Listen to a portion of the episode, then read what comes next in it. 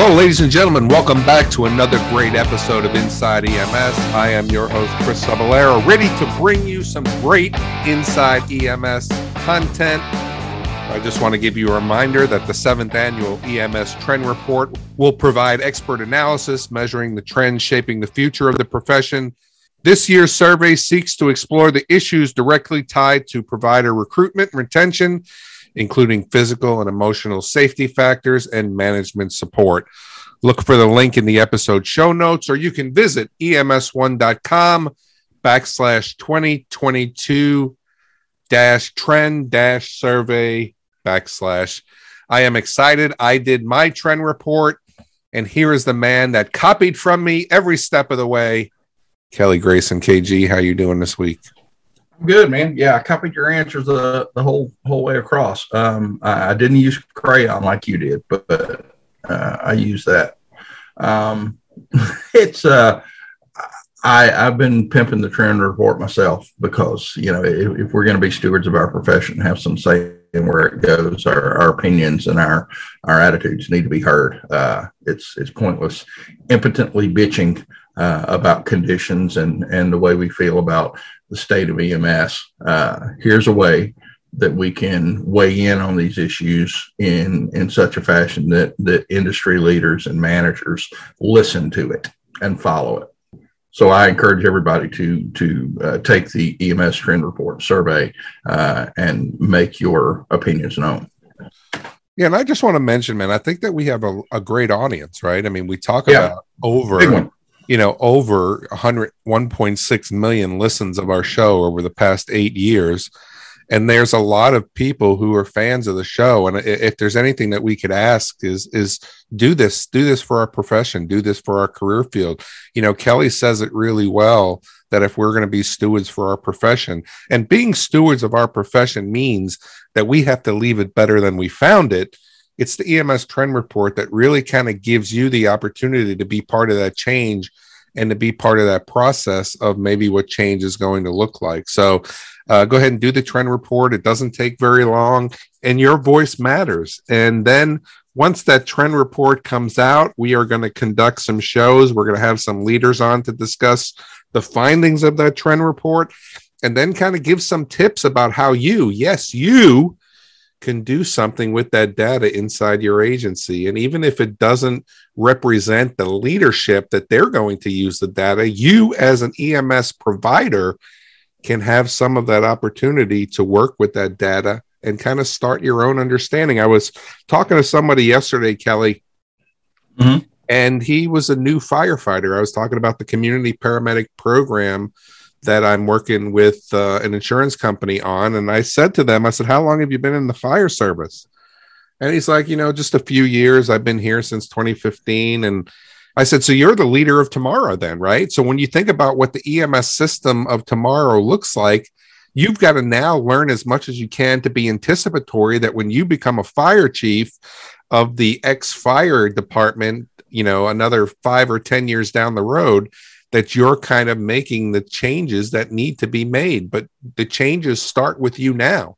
And when you think about this information that we get from the trend report, the the people that are in the field, the EMS field right now, have to prepare themselves for a day when, if they're still around, that they're going to be the EMS chiefs, they're going to be the managers, they're going to be the supervisors within our career field, and then they're going to be able to reference the information that's happened in trend reports to say, I'm going to be part of this change. So I guess I'm babbling a little bit, but basically my point is go ahead and fill out the trend report and let's see how the data can can guide our career field in the future.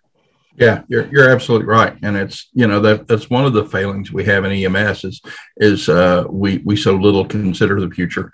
Uh, I think most of us, in with the current state of the profession, are so busy working, worrying about our next patient, our next call, our next paycheck, uh, that that uh, uh, planning for the future is uh, falls a distant distant third or fourth.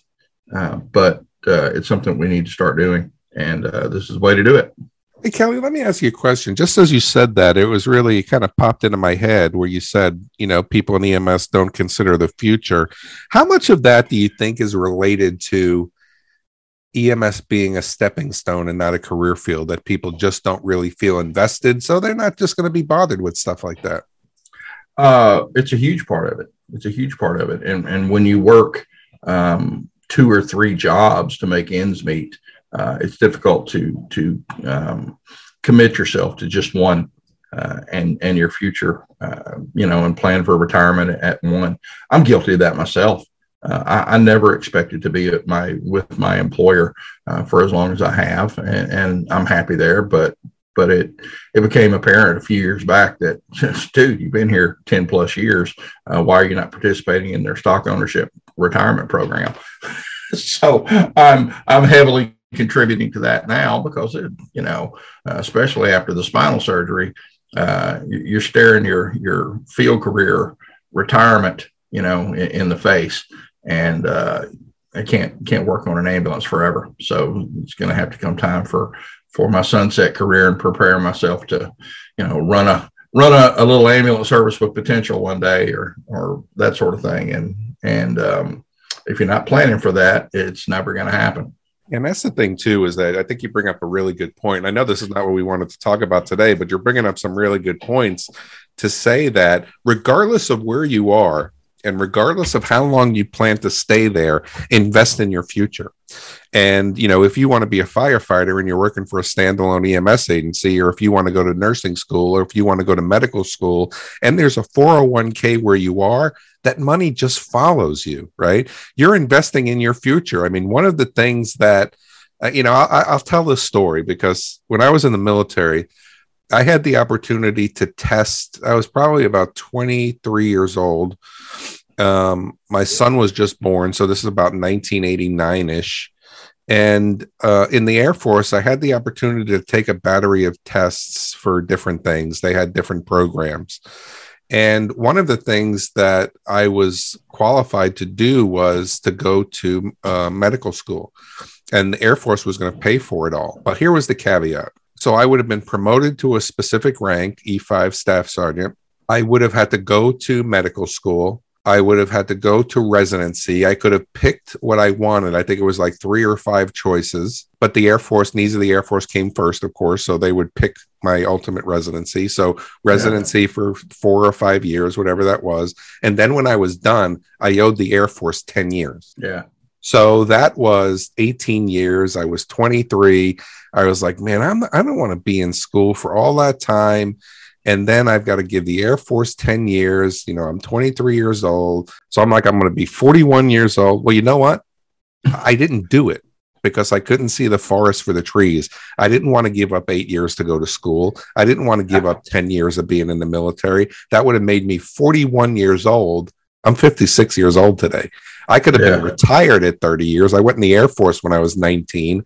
I could have been retired at 30 years, which would have made me 49 years old. I'm still 56 years old. So it makes no difference how old you are now, but you're going to be this old later on. You're going to be 50 yeah. years old, 60 years old down the road. You need to start taking care of yourself at every single juncture. And you bring up a good point, Kelly, that you, you know, you kind of put 10 years in before you realize, hey, I should be investing in myself. Mm-hmm. Um, but anyway, we're just kind of babbling. I know I'm babbling. I, You're just listening. I had almost exactly the same experience. The town that I currently work in as a medic, uh, the mayor and the city council of that town were willing to send me uh, back to college and underwrite my education and pay for my medical school if I would come back after after residency and hang up a shingle and staff their ER and set up a practice in their town, the same as they did for a good friend and, and mentor of mine and I turned them down. Uh, and, and, that was one of the stupidest mistakes I ever made. I just married and was was you know working on on on building a life, and, and I didn't see uh, being just married spending you know 12 plus more years in school. And uh, stupid, stupid now. I look back on it and go, uh, at my age now, uh, 40 seems young. So right, we're gonna be we're gonna be fifty anyway, so we might as well do it the yeah. right way. But anyway, that's let's go ahead and transition because that's not what we're here to talk about. But one of the things that we did start off with, Kelly, was talking about the trend report and yeah. the changes that need to happen in our career field. And one of the things that happened this week on February 14th, Valentine's Day, is there's there was a joint statement on lights and sirens use in vehicle operations that came from 13 agencies. And those agencies really are represented across the EMS spectrum. And some of those agencies was the Academy of International Mobile Healthcare Integration, the American Ambulance Association, the American College of e- Emergency Physicians, the Center for Patient Safety, the National Association of Emergency Medical Technicians, National Association of EMS Physicians, International Association of Fire Chiefs, International Association of EMS Chiefs. And we could just go on. There's 13 agencies here. And mm-hmm. first off, I want to applaud all the agencies of getting together and really coming up with a position statement on anything, right? Because it seems that just because NEMT says this and the National EMS Management Association says this, in our time, we've seen that there hasn't been a lot of consensus on these things. So for 13 different agencies to get together on a topic and put their name on something that says, this is the way it should be, and this is the way we should all move to. Kelly, even before we talk about the topic of the use of and sirens, we have to applaud all these agencies for coming to the table and saying, we're unified on this topic. Indeed, indeed, and and you know it's it's it's all too rarely that we find uh, such a unified voice and, and consensus among industry experts and, and thought leaders. Uh, and I think this is testament to how serious a problem this is in our profession that we're all pretty much on the same page as, as to how to move forward with it. What what is distressing to me, Chris, is is the disconnect between uh, our management and and our industry leaders and the rank and file EMTs and paramedics that uh, that are subject to to policies made uh, um, based on on on this uh, joint statement. Uh, I can't believe the amount of pushback I saw on social media, and and you know people like clearly these people have never worked on an ambulance and and have no clue of who they're talking about what they're talking about uh, and and and the the street cred and the and the education and experience that most of these authors uh, bring to the table. Uh, but it's it was nothing more than a demonstration of, of why the comment section in social media is the Mos Eisley spaceport of critical thinking. You know a wretched hive of scum and villainy where you need to be cautious. Just, you know, so you know, it, it was horrible man. Yeah but in this article, it, really kind of lays out a great, uh, you know, a great template for what we need to think about. And they they don't tell you that uh, you know they give you suggestions about how we should move forward but it lays out the plan. You know the first couple paragraphs really kind of lay out the challenge. You know in 2009 it talks about that there were 1500 ambulance crashes. You know it talks about from 1996 to 2012 there were 137 civilian uh, fatalities and 228 civilian injuries as resulting from fire service vehicles uh, and in you know those types of incidents 64 civilian fatalities and 217 civilian injuries when it comes to ambulance incidents and when we think about this we really have to now start to consider are we doing the right thing? If our job, if our charge is taking care of people on what could be the worst day of their life, you know, you and I, Kelly, have talked about the peers that we're losing uh, because they're traveling lights and sirens or because they've been in an ambulance, you know, too long without rest. And, uh, you know, it even talks about traffic related injuries and fatalities. And they even put something in here which was interesting, where they're calling the wake effect in quotation marks, which is collisions that have happened as a result mm-hmm. of an ambulance or an apparatus going lights and sirens, but it didn't involve the emergency vehicle at all. So they're now yeah. starting to track a lot of information, Kelly, that we've just supposed over the years was happening. And here it is in black and white to say, you know what, we may be causing a little bit more damage than we think we are. Yeah. You know, and and my my buddy Gary Safford, the EMS artifact uh, blogger, has said for, for years that uh, EMS could increase its safe, uh, could grow its safety culture and reduce or almost eliminate the line of duty death rate in EMS by doing one thing stop driving like an idiot. That that's it. You know, most of our our our problems uh, and our, our, risks to our safety occur in, in vehicle accidents. And if we stopped uh, reflexively driving lights and sirens uh, to every call and transporting lights and sirens for for reasons as dubious as, as just getting back into service quicker, uh, we would we would be a much safer profession, and our line of duty death rate would pale in comparison to to police officers and firefighters.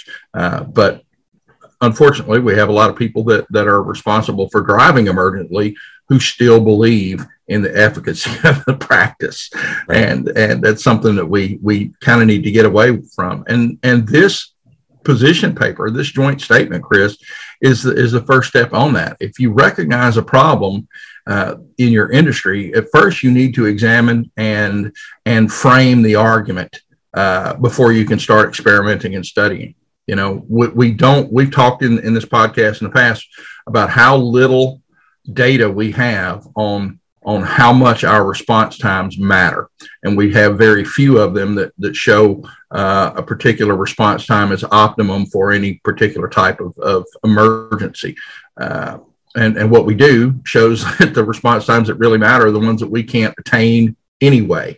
So uh, we have to first, you know, state this problem before we can start measuring it and, and coming up with realistic solutions on on uh, what needs an emergency response and, and what doesn't.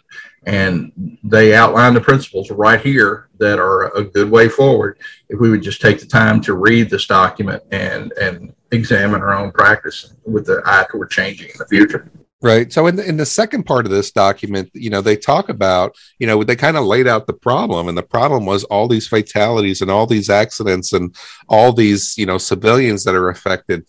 But they really kind of go a little bit deeper when they talk about, you know, it actually starts on page two, where now they start to talk about, well, what about traveling lights and sirens? We've got to be hurting people, right? That if we're not getting to the hospital as quick as we can, but only 6.9% we're making a difference in potentially life saving interventions, Kelly. And one of the things that was really interesting is that there are agencies, of course, that have reduced their lights and sirens usage.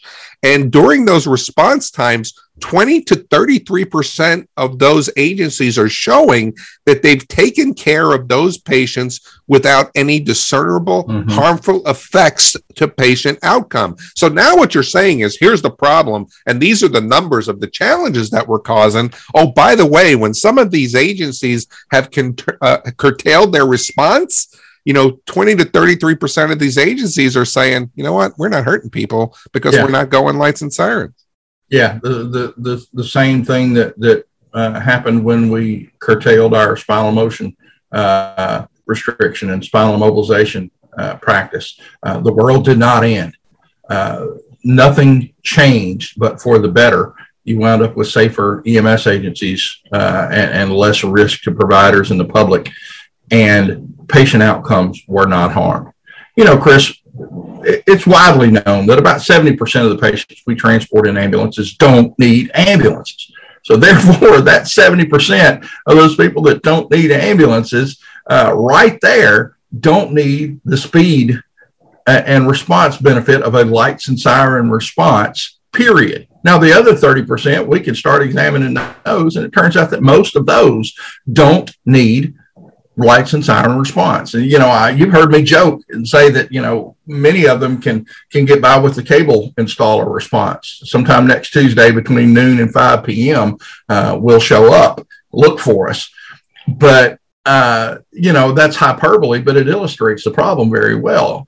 I, my personal metric for responding or tran or excuse me for transporting lights and sirens my personal metric has always been uh, three things the patient has to have a time sensitive emergency where quicker treatment would would benefit the patient.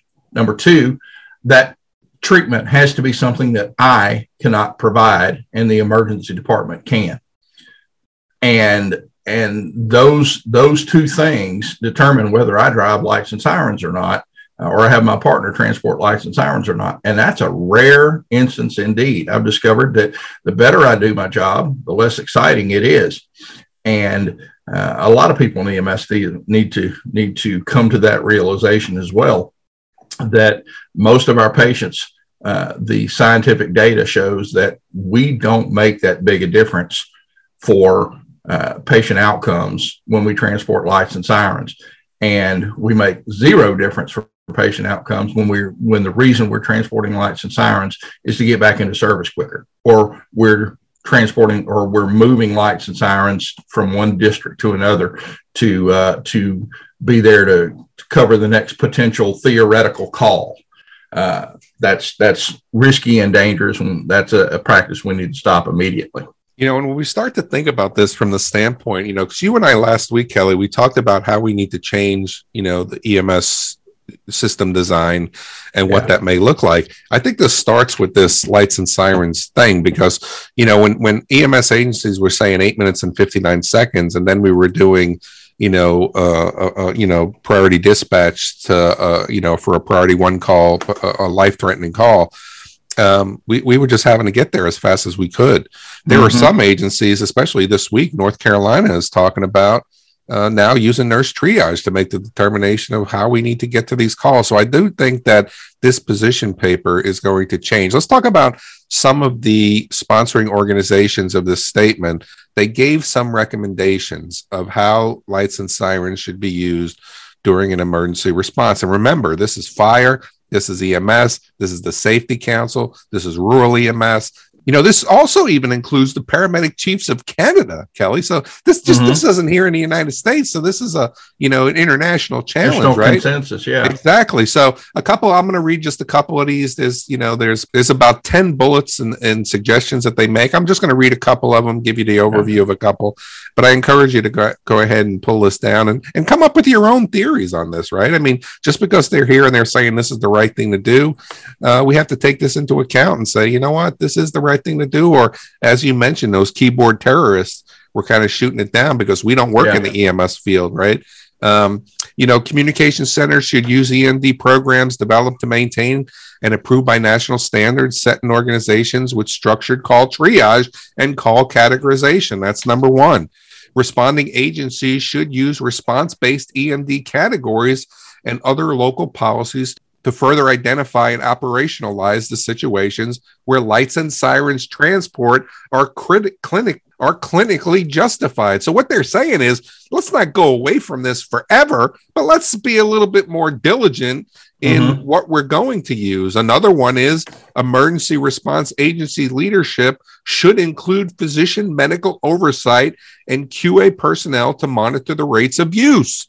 Is it appropriate? Did they use the EMD protocols for compliance? What were the medical outcomes? And I think from this, we're able to kind of see how we're going to move forward. You know, Kelly, you talked about your can, you know, your kind of conditions for where you will run lights and mm-hmm. sirens.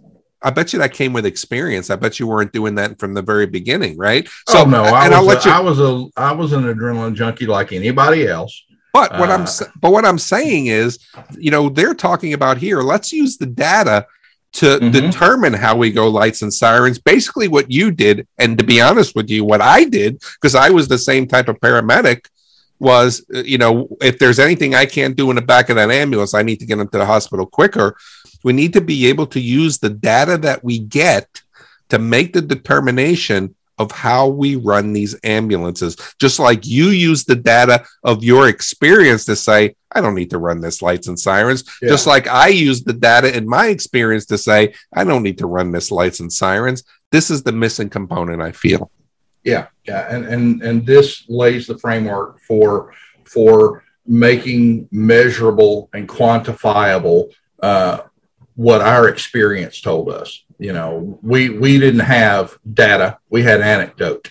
Uh, but if you have enough anecdote then you can see a trend there and start to actually gather and quantify data. And, that's what needs to be done. And and before we close the, the thing that really sticks out to me here is one of the bullet points that says municipal government leaders should be aware of the increased risk of crashes associated with lights and siren response to the public And service agreements with EMS agencies can mitigate this risk by using tiered response time expectations based on EMD categorization of calls.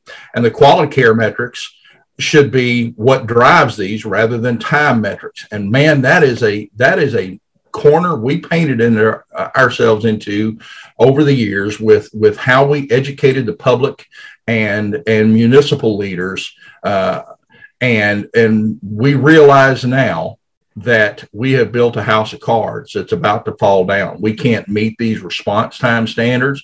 Our entire uh, uh, response model is built around putting enough units on the street to meet these unattainable and arbitrary standards.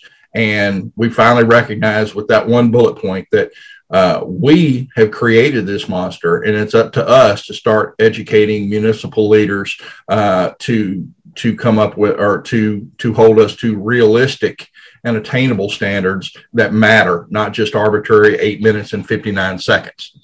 So that's what we think. We'd like to hear what you think. Have you read the joint statement on red lights and sirens transport? If not, why haven't you read it? And if you have, let us know what you think of it and what your position is on lights and sirens response in EMS. For myself and co-host Chris Cebollero, thanks for tuning in to Inside EMS. Don't forget to rate us on iTunes, and we'll catch you guys next week.